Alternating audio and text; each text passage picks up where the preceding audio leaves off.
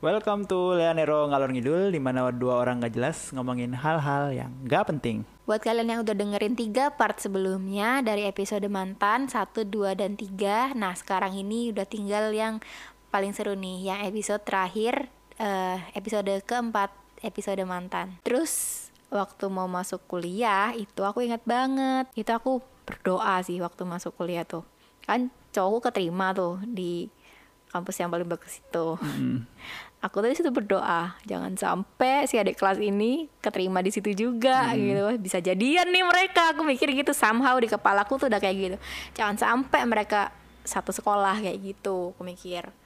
Terus ya udah tapi itu kan masih nanti ya kan masih nanti lah itu. Kan ada kelas selisih berapa sih? Setahun. tahun aku masih jadian selama kuliah itu juga kan selama berapa bulan doang. Nah terus apa ya putus gara-gara banyak hal. Terutama sering berantem karena aku toksik dan aku masih masih apa ya nggak bisa gitu untuk pacaran dengan dewasa nggak bisa percaya dan posesif dan segala macem. Kayak dia main sama temannya aja aku nggak bolehin. Padahal kamu juga nggak boleh temenan sama aku waktu itu kan? Iya aku juga gak boleh temenan sama cowok-cowok Ya Hmm. kita kan masih muda lah Kita berdua sama-sama kayak gitu Sama-sama menguk Oh ya jadi ini gitu. aku mau cerita nih. Ada ada hal yang menarik. Jadi sebelum aku jadi nama Lea kayak dua tahun sebelum aku jadi nama Lea kita kan temen seangkatan. Dan aku tuh pengen temenan sama semua semua anak di angkatanku. Terus si Lea ini bener-bener kayak jauh banget dari angkatan kita semuanya. Jadi dia tuh kerjaannya misalnya kita pada duduk paling depan belajar kalkulus gitu ya. Dia tuh duduk paling belakang baca koran. Kenapa coba dia baca koran duduk di belakang gitu? Karena aku terus te- ada teman SMA-nya bilang as- ada teman SMA-nya si Lea tuh bilang ke aku itu temenin Ner kayak gitu. Ya udah, aku Hah, Itu coba Rendra dah bukan. Oh bukan Siapa? Ray juga. Ter- Rere ya. si Rere itu bilang kayak gitu. Oh ya udah aku coba approaching dari FB kan karena aku kandangku banget FB itu tempat aku bernaung banget kan. Ya udah di FB itu aku komen di statusnya dia, hmm, sapi kayak gitu. Terus tiba-tiba ada orang out of nowhere gitu komen, apaan sih maksudnya nih manggil-manggil sapi-sapi gini, eh, eh, kayak gitu. Terus kan tak kaget kan aku takut juga ini ada ada masalah apa dengan kata sapi ini? Apakah aku ini orang paling jahat di muka bumi nih? Kan kayak gitu kan. Ya udahlah. Nggak tak apa takut juga lumayan. Terus ternyata itu cowoknya cowoknya si Lea waktu itu yang yang masuk ke kampus lain itu kan yang Ah. putus itu akhirnya. Iya saat itu kita lagi nonton Kita lagi nonton Terus tahu-tahu ada notif di FB. FB. kan terus aku baca terus dia duduk di sebelah aku kan terus dia ngeliat. Dia ngeliat apaan sih? kayak gitu. Terus aku cuma komen sapi terus doang. dia gini eh, apa mana sini kasih nomornya biar aku labrak kayak gitu. emang kamu punya nomorku? Nggak ingat aku. Enggak, ya nggak punya lah. Orang kamu nggak punya temen di kuliah tuh. Terus aku nggak mau kasih gitu kan. Terus ya udah. Terus di komen ya akhirnya setelah itu. Komen. Oh, kayak inget Ah, kan dia komen apa nih apaan sih?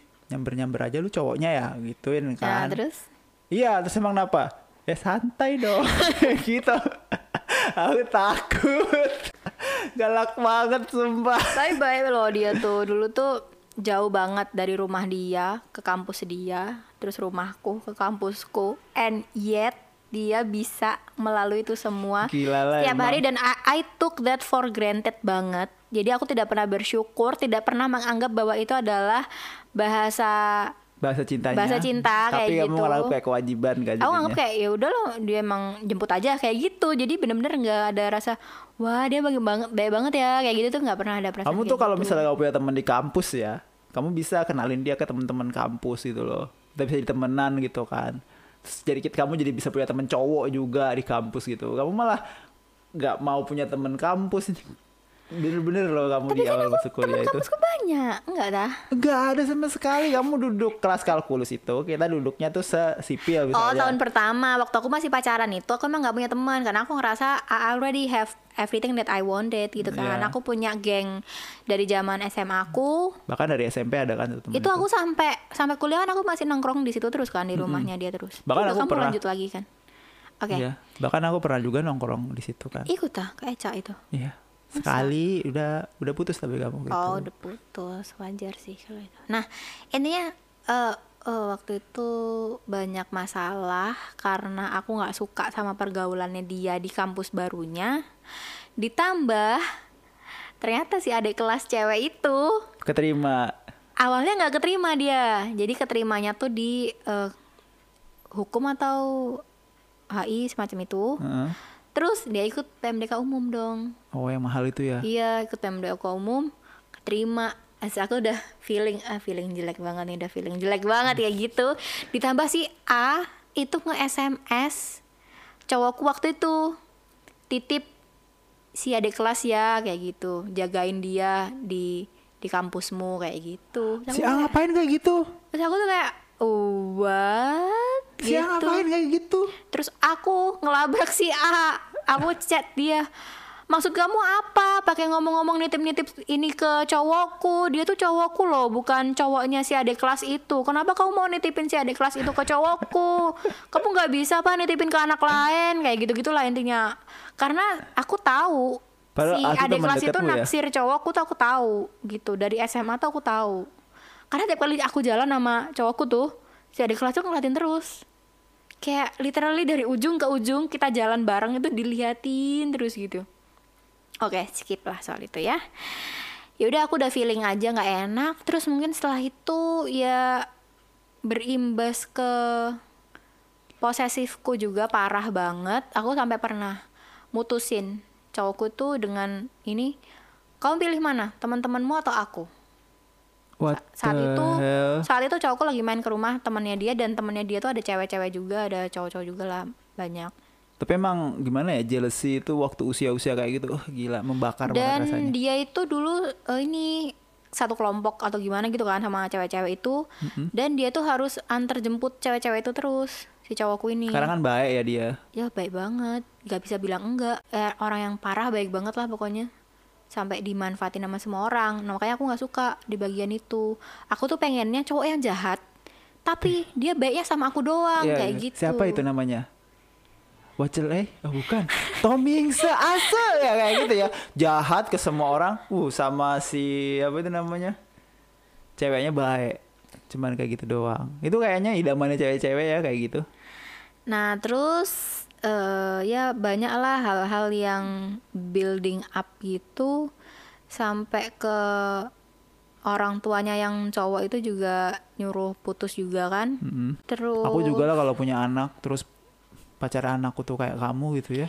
Iya kalau putus karena gara-gara posesif dan apa-apa sih oke lah aku bisa terima kan. Tapi kan alasannya gara-gara agama kayak uh, that's the least thing I care about kayak gitu gue mikirnya. Kalau kamu putusin aku gara-gara aku jahat aku bisa terima itu kayak gitu. Putusin aja. Kenapa? Jahat banget. Waktu itu udah sempet ngobrol bahkan kayak oh ya waktu itu kayak aku nggak mau putus kan awalnya nggak mau putus karena silly banget kayak gitu kan. Terus kok terus dia bilang ya udah kalau emang kamu nggak mau putus ya kamu pindah aja ke agamaku kayak gitu. Biar kita eh, biar kita Eh, bisa nikah Sedih banget gitu. gak sih kalau kamu udah pindah agama dia eh, diputusin juga. Terus aku nggak mau ya kan? Karena aku mikir aduh ribet banget nanti kalau pindah agama kayak gimana gitu belum kebayang. Dan apalagi kan masih masih tahun pertama kuliah kan ya apa sih mikir nikah nikah gitu. Gitu ya udah deh akhirnya kita putus. Tapi putus itu jadi titik balik buat aku. Akhirnya mau nggak mau aku harus cari temen di kampus. Iya, kamu kalau nggak salah jadi orang yang paling supel deh kayaknya waktu itu di kampus. Temenmu banyak banget juga kan. setelah putus. Kayak aku bener-bener me- memenuhi waktuku biar nggak mikirin soal itu sama sekali Di organisasi ya waktu itu ya. Iya masuk organisasi. Dan di saat itu juga aku dengar info dengar kabar gitu kalau ternyata adiknya si mantanku itu punya pacar. Dan pacarnya tuh Islam. Aku tuh kayak what? Kok bisa sih? Kayak gak mungkin banget. Katanya kok mau sih? Kok mau sih? Gitu. Ternyata dia sendiri pacaran sama cewek Islam. Aku yang So, aku aku unik dari dia yang apa adiknya itu yang pacaran sama orang Islam itu yang menarik sih. Dia tuh udah putus sama orang Islam itu. Katanya bilangnya beda agama kan. Hmm. Iya, iya, iya. Terus dia jadian lagi orang Islam lah. Iya iya iya iya iya ingat ingat ingat aku. Jadi dia dia udah putus sama ceweknya alasannya karena agama, kan. Agama. Terus dia masuk akhirnya ke kampus yang favorit itu juga kan Iya. sama kayak kakaknya. Heeh. Dan di kampus itu juga dia deketnya sama cewek berjilbab justru. Iya, malah berjilbab. Tadinya mantannya kan nggak berjilbab kan. Iya. Ya kocak sih emang, cuma ya udahlah. Terus aku sama si si pacarnya ini kita kenalan akhirnya. Kita kenalan terus eh, kayak saling menguatkan satu sama lain gitu loh, kayak it's okay, ya bla bla bla sampai sekarang juga kita masih follow-followan Aku masih juga. ingat tuh dulu waktu Ulil Absar Abdallah nge-share kenapa nikah beda agama itu boleh dengan membahas sebagai surat gitu. Kan aku retweetin ada 90 tweet itu aku retweet 90 90-nya. Terus si adek si mantannya adek bah gitu. Dia tuh ngontak kamu kan bilang iya tuh harusnya aku share ke kalau nikah tuh boleh beda agama kayak gitu. Itu kan menurut pandangan Islam sih bukan menurut pandangan agama lain. Ya udah, tapi tapi akhirnya adiknya juga putus juga sih sama cewek itu. mungkin bakal dapat cewek seagama ya ujung-ujungnya tetap juga kan Iya, karena kan eh, harus kan. Nah terus ini kita udah masuk chapter baru nih. iya Kampus akhirnya. Kampus nih apa ya? Oh kampus lebih dramatis gak sih? Parah dah Kan kampus. kamu sebagai saksinya sendiri malan. Mm-mm. Parah banget. kenapa parahnya kan apa yang Kampus. pengen kamu ceritain yang menarik Banyak kan? Bingung gak sih? Banyak banget kan? Tapi kalau soal percintaannya kamu kayaknya nggak terlalu banyak ya? Enggak, aku aku soal percintaan tuh nggak nggak gitu ini. Aku dibilang ngegeng sih ya nggak ngegeng kan. Aku bisa temenan sama semua orang, makanya nggak ada yang dekat, cuman teman aja semuanya. Jadi waktu di kampus itu aku sempat dideketin sama anak adik kelas waktu SMA, Mm-mm. tapi dia kuliahnya itu di eh, luar. Luar provinsi. ya eh, waktu itu dia ada sempat ini ya libur atau apa gitu jadi ke Surabaya dan ngajak aku jalan. Terus tapi dia nggak made a move gitu. Kalau deket-deket aja cuma ngomong-ngomong doang kayak gitu. Tapi itu itu kayaknya waktu udah deket sama kamu juga deh. Kayaknya waktu kuliah tuh gimana ya? Aku ya deket sama cewek-cewek sih ya baik-baik aja kayak gitu. ya iyalah bebe aja mau apa kamu Nah, nggak- gamparin nggak, gitu nggak ada nggak ada niatan buat jadian nggak ada niatan buat bisa pacaran kayak gitu kan bahkan aku tuh masuk ke eh, apa Islam tanpa pacaran kan kayak gitu kan oh iya tuh aku inget Eh, Nah, itu bikin aku ingat, aku bikin ingat. Kamu kamu udah ceritain ini kan pasti. Iya. Yang aku kan waktu itu pacaran tuh masih sama mantanku tuh kan yang beda agama. Terus eh kita kita tuh temenan di Facebook kan, Iya. tapi kita nggak pernah kontak. Cuma aku sering lihat kamu tuh aku tahu aku aku pengen kontak status terus. pengen banget kontak kan cuman gara-gara kejadian sapi sekali itu terus aku dimarahin pacarnya udah aku nggak pernah kontak lagi takut kan ya Emang kamu ngontak apa? Ya kayak gitu-gitu lagi kamu Eh, update status komen-komen apa aja, gitu. komen-komen aja iya kan ya temenan kan kayak gitu Aku nggak pernah gituin kamu. aku selalu kayak gitu ke orang-orang Oke, terus kamu tuh setiap hari tuh up- upload update soal kayak intinya apaan sih jijik banget orang-orang tuh pacaran kayak ngapain sih pacar-pacaran itu kan apa kayak kekanak-kanakan lah atau Eh gini loh, aku update. selalu Ngap- pokoknya tiap ngapain hari Sih, ngapain sih pacar-pacaran nanti ujung-ujungnya tetap jadi mantan, kayak gitu kan? iya Terus kamu marah-marah kan? Bilangin "Sem- nanti kamu juga ngerasain pacaran? Enggak, sampai sekarang nggak punya mantan. Haha, haha. Kamu main langsung ya Enggak, kamu cerita Enggak kok, gitu ya. aku nggak pernah ngomong yang ini kita harus nyeritakan secara faktual dulu Iya, nih. Jangan apa yang kamu udah denger dari aku. Jadi ceritanya gini, Nero tuh selalu update nih di Facebook. Intinya ngapain pacar-pacaran, buang-buang waktu. Terus ada juga ngapain pacaran ntar jadi mantan. Terus eh, kayak ngapain sih kok mau pacaran kayak pokoknya intinya tuh hal yang sangat menjijikan lah buat Nero dan dia tuh berjanji kayak berjanji bersumpah mati apa Allah kayak gitu dia nggak akan pernah nggak akan pernah mau pacaran Gini ya. sama sekali ever Tahu nggak kayak hal gitu. yang menarik jadi sebelum aku ngupload ngupload soal aku nggak bakal pacaran itu Hmm. ya aku sebelum bilang nggak bakal pacaran itu banyak banget cewek-cewek yang sms smsan sama aku kan chatting chattingan Hmm. bareng kayak gitu setiap hari jadi aku tuh kayak seminggu atau seminggu setengah gitu aku bisa habis 2000 sms cuman buat smsan sama cewek-cewek Hmm. bullshit banget ya aku bilang gak mau pacaran tapi kerjaanku cuma Terus eh, aku sama cewek-cewek itu besoknya aku update di Facebook kalau aku tuh ya anti anti pacaran kayak gitu. Terus kayak ada enam atau lima cewek gitu itu semuanya udah tiba-tiba aku chatting nggak ada yang balas semua ya aku ya oke gitu. Aku cuman aku nggak tahu aku kira mereka semua mau temenan sama aku ternyata enggak. Nah, ketika kamu update-update kayak gitu, aku kan lagi di rumahnya si Eca, Eca, ini nih. uh. Nah, terus aku itu aku bilang ke Eca gitu terus aku bilang lihat nih si Nero sombong banget masa dia bilang dia nggak mau pacaran Hah, ntar juga dia ya kalau aku sumpahin nih dia ketemu sama cewek yang dia tuh jatuh cinta banget sama cewek itu dan dia sampai pengen pacaran sama cewek itu aku ketawain ntar aku gitu aku ngomong gitu ke Eca dan dan dan Eca tuh kayak ah nggak mungkin lah orang kayak Nero bisa pacaran kayak gitu. Karena ngelihat seberapa boldnya kamu kan di update updatean itu seberapa pedenya kamu bilang kamu nggak mau pacaran lah bla bla bla bla. Dan ngolohin semua orang pacaran seolah-olah orang-orang pacaran tuh orang yang paling hina paling berdosa paling menjijikkan di muka bumi ini kayak gitu. Padahal cuma jomblo aja sedih. Terus tapi kan kamu jomblo by choice. Kalau kamu mau loh kamu tinggal siapa gitu kamu tembak juga bakal iya iya aja. Enak gitu ya jomblo by choice itu. Aku awalnya sih mikir kayak eh, yang aku lakukan ini adalah tindakan yang mulia. Ngerasa kayak aku tuh di atas cowok-cowok rata-rata. Aku adalah orang yang lebih baik daripada kebanyakan orang. Kayak gitu kan. Tapi satu sisi kalau aku dari aku yang sekarang ngelihat aku yang itu, ini apaan sih orang kerjaannya SMS sama cewek, kerjaannya antar jemput cewek A, cewek B, cewek C, bawa ngajak mereka jalan-jalan. Terus Sosok bilang anti bilang pacaran. pacaran. Padahal boncengan nggak apa-apa, SMS-an nggak apa-apa, ngobrol nggak apa-apa, Hmm. Jalan malam-malam. jalan malam-malam nggak apa-apa. Ini apaan sih ini orang? Ini adalah aku yang dulu itu ya, ya adalah orang yang paling aku benci sekarang ini tinggal akuin kalau kamu tuh bukan orang yang lebih baik daripada orang lain dan lakuin apa yang kamu pengen. Hmm. ya udah itulah kamu yang sebenarnya kayak gitu. Nah, terus akhirnya aku kan udah putus. Terus aku punya temen Waktu itu kan aku ngegeng-ngegeng kan akhirnya. Jadi ada beberapa geng cewek itu semua aku jabanin satu-satu aku rasain gitu kan Terus geng cowok juga ada yang aku sempat rasain juga.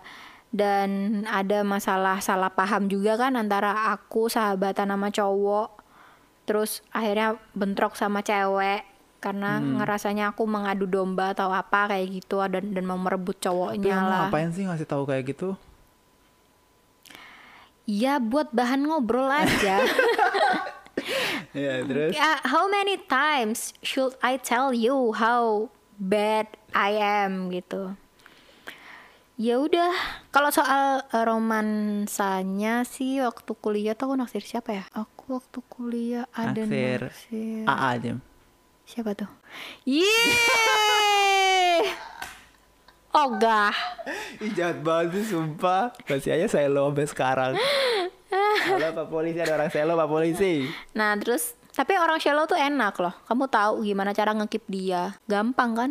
Untuk Tinggal pertahankan penampilan kayak gitu penampilan doang kan. Padahal kan kita nggak bisa ngontrol, kan kita bakal dimakan waktu, pasti bakal jelek, bakal tua, Iya. bakal mati. Heeh. Ya udah. Tapi maksudku kelihatan gitu jadinya kayak tahu timelinenya gitu. Justru untuk ngadepin orang yang nggak shallow tuh yang lebih susah. Karena karena harus memperbaiki inner itu yang sulit. Udah, terus Oke. terus siapa aja yang kamu taksir waktu kamu kuliah? Aduh, jangan deh. Soalnya masih terlalu dekat sama kita sekarang. Apaan sih udah 10 tahun ya ampun. Kita tuh kuliah 2009, sekarang tuh 2021 aku berapa? aku nggak gitu 12 inget tahun. juga jadi kalau nggak salah ya waktu kuliah tuh ada yang naksir aku senior tapi Ah. aku nggak naksir Gara-gara apa? Parah nih, saya lo nih. kayaknya gara-gara fisik deh orangnya agak pendek kayaknya kayak inget aku atau atau mukanya nggak tahu Eh ada juga yang deket sama senior juga tapi kayak dia nggak made a movie gitu tapi aku Hmm. tahu kalau kita sama-sama eh, ada kayak eh, crush gitulah tapi cuma sebatas crush doang nggak sampai yang do something about it gitu cuma kalau ketemu tuh senyum kayak gitulah Kalau kamu yang naksir gitu. Oh, aku naksir ya. Aku tuh naksir terus, aku tuh sengaja. Aku tuh kalau lagi nggak naksir, aku harus ngetarget aku naksir gitu. supaya mengisi kekosongan di dalam jiwaku gitu loh kan aku haus akan cinta banget kan aku nggak mendapatkan itu di rumah jadinya aku membutuhkan untuk mencintai supaya aku bisa dicintai juga kayak gitu makanya ketika aku putus itu lumayan Hollow Oh. ya rasanya. pukulan sih lum- lumayan menjadi sebuah pukulan dari apa buat aku gitu. Dan apalagi kalau nggak salah iya aku nggak ada deket sama siapa-siapa juga kan saat itu tumbenan gitu kan. Ya udah akhirnya aku target aku harus naksir ini naksir ini. Aku membangun perasaan ke orang ini. Terus tapi aku nggak ngelanjutin sih. Nggak pernah sampai kayak jalan atau sampai jadian gitu. Kuliah aku pernah naksir gak ya? Kayaknya enggak deh. Kalau sejurusan gitu. sampai kemudian ya sama kamu itu yang kita satu kelompok terus jadi sering jalan bareng kan Mm-mm. dan out of nowhere itu aku ngerasa nih kayaknya kamu naksir aku deh gitu makanya aku bilang sama kamu waktu itu kan eh jangan sampai ya kamu naksir aku aku bilang gitu kan Aku juga kamu. bilang kayak gitu kan ke kamu. karena aku tahu kalau kamu tuh temen yang baik banget gitu loh. Jadinya aku pengen keep kamu as long as I need gitu. Jadi jangan sampai kita jadian kayak Karena gitu. kalau jadian bakal jadi mantan kan. Kita mikirnya juga kayak gitu. Kita karena masih kalau jadian ntar bakal ada apa namanya ya ada kemungkinan putus Jadi, kan. Ya, kalau misalnya kalau nggak jadian kan enggak. ya. makanya aku langsung ngomong kan sama kamu. Di di detik aku sadar kalau kamu kayaknya naksir aku deh kayak gitu itu aku bilang sama kamu kayak gitu. Aku juga bilang kayak ke kamu kayak gitu kan waktu kamu nanya aku kayak gitu. Ya karena aku ngerasanya aku nggak punya temen sebaik kamu waktu aku kuliah. Aku punya tem- orang-orang deket kayak anak-anak dari Jawa Barat atau anak-anak kayak aku paling deket sama anak-anak di Jawa Barat itu sama anak-anak beasiswa. Itu kan aku deket-deket kan. Tapi aku nggak pernah punya temen sedekat kamu yang mau ngenalin Surabaya tuh kayak gitu so aku ngerasa kayak ih enak banget sih jalan-jalan kayak gini atau apa.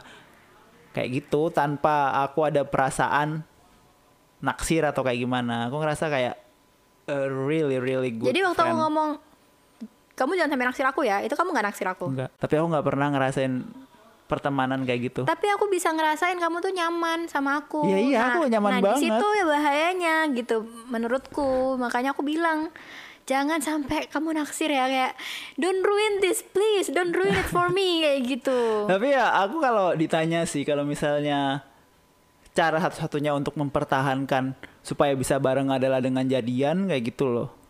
Aku rela kok kayak gitu. aku untuk- lumayan kecewa sebenarnya waktu kamu nembak aku tuh Aku soalnya ngerasa kayak gitu. Kalau aku pengen bisa keep kamu terus-terusan tanpa aku kehilangan rasa temenan kayak gini, kayaknya jadian. Makanya waktu jadian kan lumayan kecewa kan aku. Soalnya aku tahu kalau jadian tuh ternyata beda sama temenan. Ada ekspektasi-ekspektasi yang harus aku penuhi kayak gitu. Terus pas aku udah jadian tuh ngerasa kayak "Eh, kok jadian tuh nggak enak banget ya. Ternyata bener kayak statusku dulu waktu awal-awal gitu nyesel ya nyesel jadiannya nyesel waktu jadian soalnya waktu temenan tuh beneran rasanya tuh kayak gitu. Dan lambat laun lama-lama balik lagi jadi temenan lagi. Dan setelah balik lagi jadi temenan lagi itu itu lebih worth it. Karena kita bisa lebih lama lagi temenan kayak gitu menurutku sih. Dan untuk bisa punya teman yang aku bisa celebrate kayak kamu itu worth it untuk ngelaluin masa-masa sulitnya kayak gitu menurutku Tapi kalau dari pengalaman pribadi kamu selama deket sama aku, kamu merasakan nggak ketoksikanku dan ke semua bad bad Iya. bad gitu? Hmm, ngerasa kok kamu kayak waktu awal deket Kan aku cerita nih sama kamu nih, aku dari SM dari SD SMP SMA aku selalu toxic, aku selalu Kalau- shallow, aku selalu pokoknya melakukan hal-hal yang buruk Kalau gitu. kalau masalah hal-hal buruk, aku ngerasanya cuman di bagian emosional sih. Kamu tuh super super provokatif jadi orang. Kayak uh, out of nowhere gitu, kamu nggak suka, kamu tuh ngomong gitu kan. Instead of instead of living kayak ini ada satu hal yang nggak nyaman nih.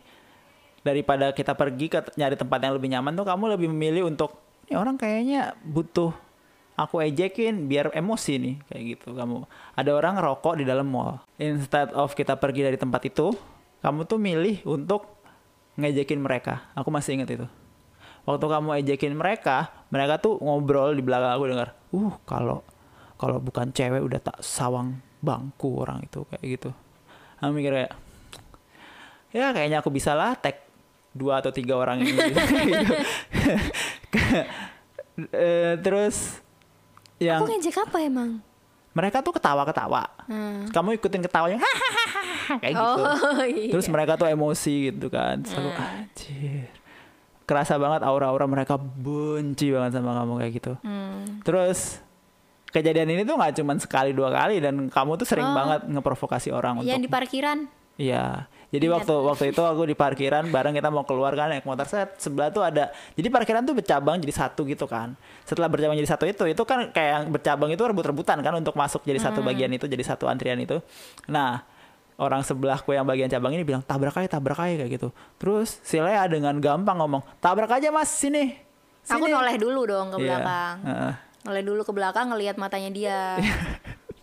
aku bilang sini mas tabrak aja ayo ayo tabrak. Aku gitu terus Diem aja langsung cowoknya. diem imi-imi Diem, gitu. takut banget dia. Ya ampun, anak dua ini kenapa ngomong tabrak aja tabrak aja? Karena niatnya si A, misalnya si A nih yang dibonceng nih, si A kan dibonceng si B yang bawa. Iya, si A ini si pengen bercanda sama si B. sama temennya. Iya, Ya, cuman denger. cuman cuman ngobrol aja, cuman pengen ngelawak gitu Ya. biar lucu-lucuan. Ketawa-ketawa. iya, si Lea dateng ngomong kayak gitu, tabrak aja sini mas, tabrak, tabrak sini, tabrak.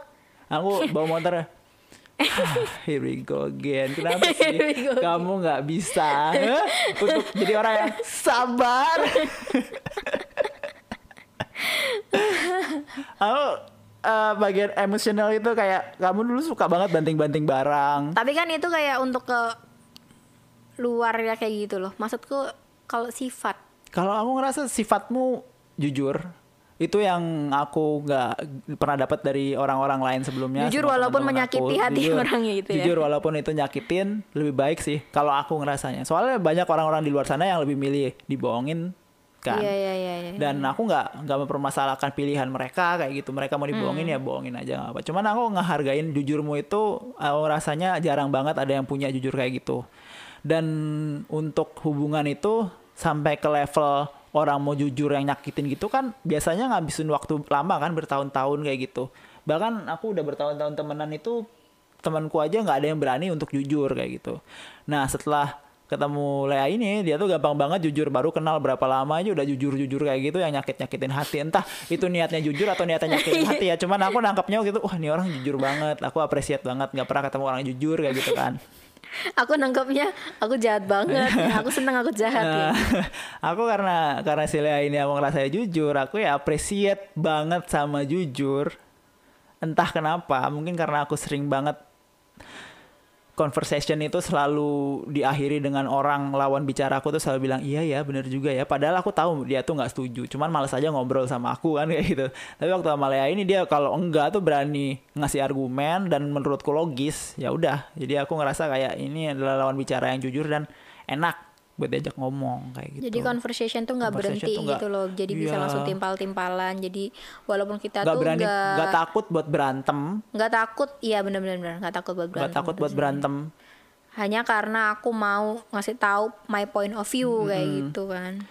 dan ini nggak takut buat berantemnya ini aku kira tuh cuma di conversation doang ternyata enggak ternyata di jalanan kayak gitu juga dia aku tuh nggak ngebel orang yang orang yang lewat zebra cross itu aku misalnya nggak ngebel padahal lampu zebra crossnya tuh masih kita bisa jalan kan. Tapi orang itu udah nyebrang aja. Kalau aku nggak ngebel Celia tuh marah Kenapa sih kamu nggak ngebel orang itu? Jelas-jelas orang itu ngelanggar lampu lalu lintas. Kayak kamu nggak pernah aja ngelanggar lampu lintas. Jelas-jelas kalau kita nyebrang itu kita suka-suka aja dan kalau di bel ya sebel-sebel juga. Celia itu selalu provokatif Aturan banget. di jalan itu jelas ya. Aturan di jalan tuh jelas, tapi kamu tuh juga suka ngelanggar. Terus kalau misalnya ada orang nih yang motong di depanmu tiba-tiba dia tuh belok gitu kan. Kita lagi lurus nah dia tuh mau belok di perempatan. Nah, Iya, dia tuh ada di kita. kanan kita motong gitu. Dan kamu nggak ngebel itu aku emosi banget aku rasanya kayak Kenapa aku itu harus ada ngebel? orang yang Jelas-jelas motong aku kamu. bisa berhenti aja dan aku nggak buru-buru mau ke mana-mana. Jalan ini tuh masih umurku tuh masih ada 50 tahun lagi. Aku tuh nggak problem telat 5 menit. Ya tapi kan itu at- aturan jalan tuh kayak Aku gitu. tahu itu aturan jalan, tapi aku harus tuh- dibel kayak Nggak gitu. harus dibel. Kenapa harus Harus dibel? buat ngingetin kalau dia iya kita dia motong kita. Di masa depan dia motong Nah, truk terus dia mati gimana? Kasihan kan gara-gara kamu dia mati. Kenapa tiba-tiba? Coba kalau kamu ngebel, ya kan? Kamu ngebel terus dia dia dia motong kamu nih. sadar gitu. Eh dia dia motong kamu nih, terus kamu ngebel kan? Terus dia ngeliat, ih aku ternyata motong ya anjir. Aku di masa depan gak mau lagi lah motong Dia kayak gitu. Kalau motor tuh wajar dia potong karena motor tuh gak kelihatan. Masa dia motong truk kayak gila aja. Gak, kalau dia motong truk dia layak mati. Kalau dia motong motor ya aku yang mati kan gak problem sih. Tapi kan tetap aja kamu harus berusaha gitu loh dalam mengingatkan sesama FPI muslim banget gitu nih kan. pemikirannya. aku gak gak tahu. Ya, ya alasan lain ya seru aja ngebel-ngebel gitu. Buat apa kamu punya bel dikasih gitu nggak pernah dipakai? aku pakai setiap lampu berubah jadi hijau detik pertama tuh aku langsung bel. Justru itu malah yang nggak benar. Ngapain? Karena kayak Orang tuh pasti semua kayak ya udah siap-siap gitu Iya, loh. orang-orang di lampu yang waktu lampu hijau satu detik pertama itu itu tuh kalau ngebel jangan dianggap kayak woi bego jalan. Nggak kayak gitu aku bilang mas silakan lampunya sudah hijau silakan jalan. Kayak gitu. Aku tuh nggak nggak pernah belku belku di lampu hijau pertama tuh niatnya kayak woi bego jalan bego. Ih udah hijau juga aja. Saya kan? Karena baru bentar kan cuman aku ngebel Bel itu gitu. untuk bilang Eh anjing jangan motong jalan dong. Kayak gitu itu gunanya Kayak- bel. Eh jangan nyerempet kayak gitu. Makanya aku pakai bel agresif itu nggak bisa. Aku pakai bel tuh untuk hal yang baik aja. Kayak Makanya kayak aku- ada orang ketemu di jalan kenal aku, tintin ya. Nggak ada. Kayak kamu supir bis. Kalau kalau aku tuh pernah waktu itu naik motor kan, terus ada mobil tuh, dia suka-suka nyerempet itu kan. Terus ngebel-ngebel, padahal kan ya namanya kecepatan kita ya segini segini doang kan nggak bisa lebih cepat lagi, jalannya sempit gitu kan. Dia ngebel-ngebel kan, aku bel balik. Tapi kan sayangnya belnya nggak bisa ngarah ke belakang. Jadi udah aku pelan-pelanin aja terus aku bel ngeng, ngeng, ngeng, mau apa lagi, mau apa lagi lah, mau apa lagi kayak Iya, gitu. ingat ya waktu itu ada ada mobil mau masuk ke gang lama banget kan. Terus dia kayak ngatur gimana biar muat masuk gang. Aku bel kan. Terus orangnya mau keluar dari mobil coba. Kenapa sih pak? kan, kan niatnya kan di bel biar bapaknya cepat kan. Dia malah mau mau keluarnya biar malah biar makin tambah- lambat tambah lama Iya, kan. mau tambah lama Nih, udahlah pokoknya kalau kalau ngebahas ini balik lagi ke ngebahas mantan ini Oke. kan ya. Ya sampai ujung-ujungnya dari berapa puluhan ya itu. Hmm. Bisa masuk belasan kayaknya ya. Belasan mantannya Lea terus ujung-ujungnya ke aku ya. Ya gitulah ceritanya pokoknya. Dan eh, sifat-sifat toksiknya itu ya emang mungkin terkait dengan usia ya itu. Iya makanya aku bilang ke kamu kan justru malah kalau kayak kamu gini yang nggak pernah pacaran di usia-usia belia gitu justru malah mungkin itu eh, nilai positif buat kesehatan mentalmu sendiri gitu loh Kalau karena aku kamu sih- tidak perlu dealing with those kinds sih of shit lumayan gitu. iri ya kalau ngelihat kamu punya banyak mantan itu aku juga pengen punya banyak mantan terus waktu aku nikah gitu aku undang mantanku gitu kan terus dia ah dia nikah aku harus tampil seksi Aku di sana." aja nggak ngundang mantanku pas nikah. ya namanya juga orang aku kan punya hayalan sih aku kan nggak nggak ngundang juga mantanku karena nggak punya ya biarin lah aku ngayal kayak Tapi kamu lo nggak ada keinginan punya mantan. Emang Ya, kamu pengen punya mantan? ada. Tapi kalau misalnya aku bisa break the egg dari SMP kayak adik adik-adikku ya. Adik-adikku, dua-dua adikku itu dua-duanya punya pacar dari SMP kan. Ah, Beda sama kakakku, kakakku nggak ada yang punya pacar. ah. Jadi kayak kakakku nggak punya pacar, aku punya pacar, adik-adikku pacaran dari SMP. ya, ya kayak gitu. Jadinya mereka yang punya pacaran dari SMP itu punya kesempatan untuk ngerasain eh, betapa toksiknya hubungan-hubungan waktu SMP mungkin atau waktu SMA. Jadi bisa appreciate dengan hubungan-hubungan yang lebih dewasa. Menurutku kayak gitu sih. Hmm. Aku sih sebenarnya justru malah nggak pernah inget ya ternyata aku punya mantan sebanyak itu gitu karena yang yang aku hitung selama ini tuh cuma dua mantanku Yang tiga itu sama yang beda agama itu ya. kayaknya. Iya itu dong. Aku sampai pernah dibecandain gitu loh sama Eca sama Tia. Eh, itu dia bilang gini iya lah mantannya dua yang ganteng sisanya nggak dihitung ya yang nggak ganteng ya kayak gitu deh Astaga.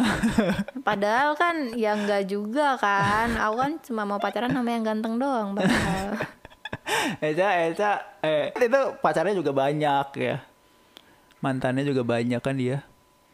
Kayak emang SMA mu aja sih anak-anaknya suka pacaran. Ya enggak lah, ya semua SMA anak-anaknya suka pacaran orang teman-temanmu aja yang Oh, iya. pondok bisa manage to have girlfriend. tambahan nih dikit. Jadi waktu itu aku punya temen nah, temen gara-gara kan komputer di daerah Sukabumi Cibadak itu sangat dikit kan. Komputer di situ sangat dikit. Bukan bukan di sekolahku ya. Komputer di Cibadak sangat dikit. Jadi warnet tuh jumlahnya kayak ada tiga atau empat gitu waktu itu. Tahun 2006 aku berangkat ke warnet buat buka MIRC kita aku sama aku buka MIRC terus ada temanku nggak kebagian karena warnet tuh cuma dikit dia numpang ke sebelahku ner numpang ner ayo kita kenalan sama cewek-cewek kayak gitu.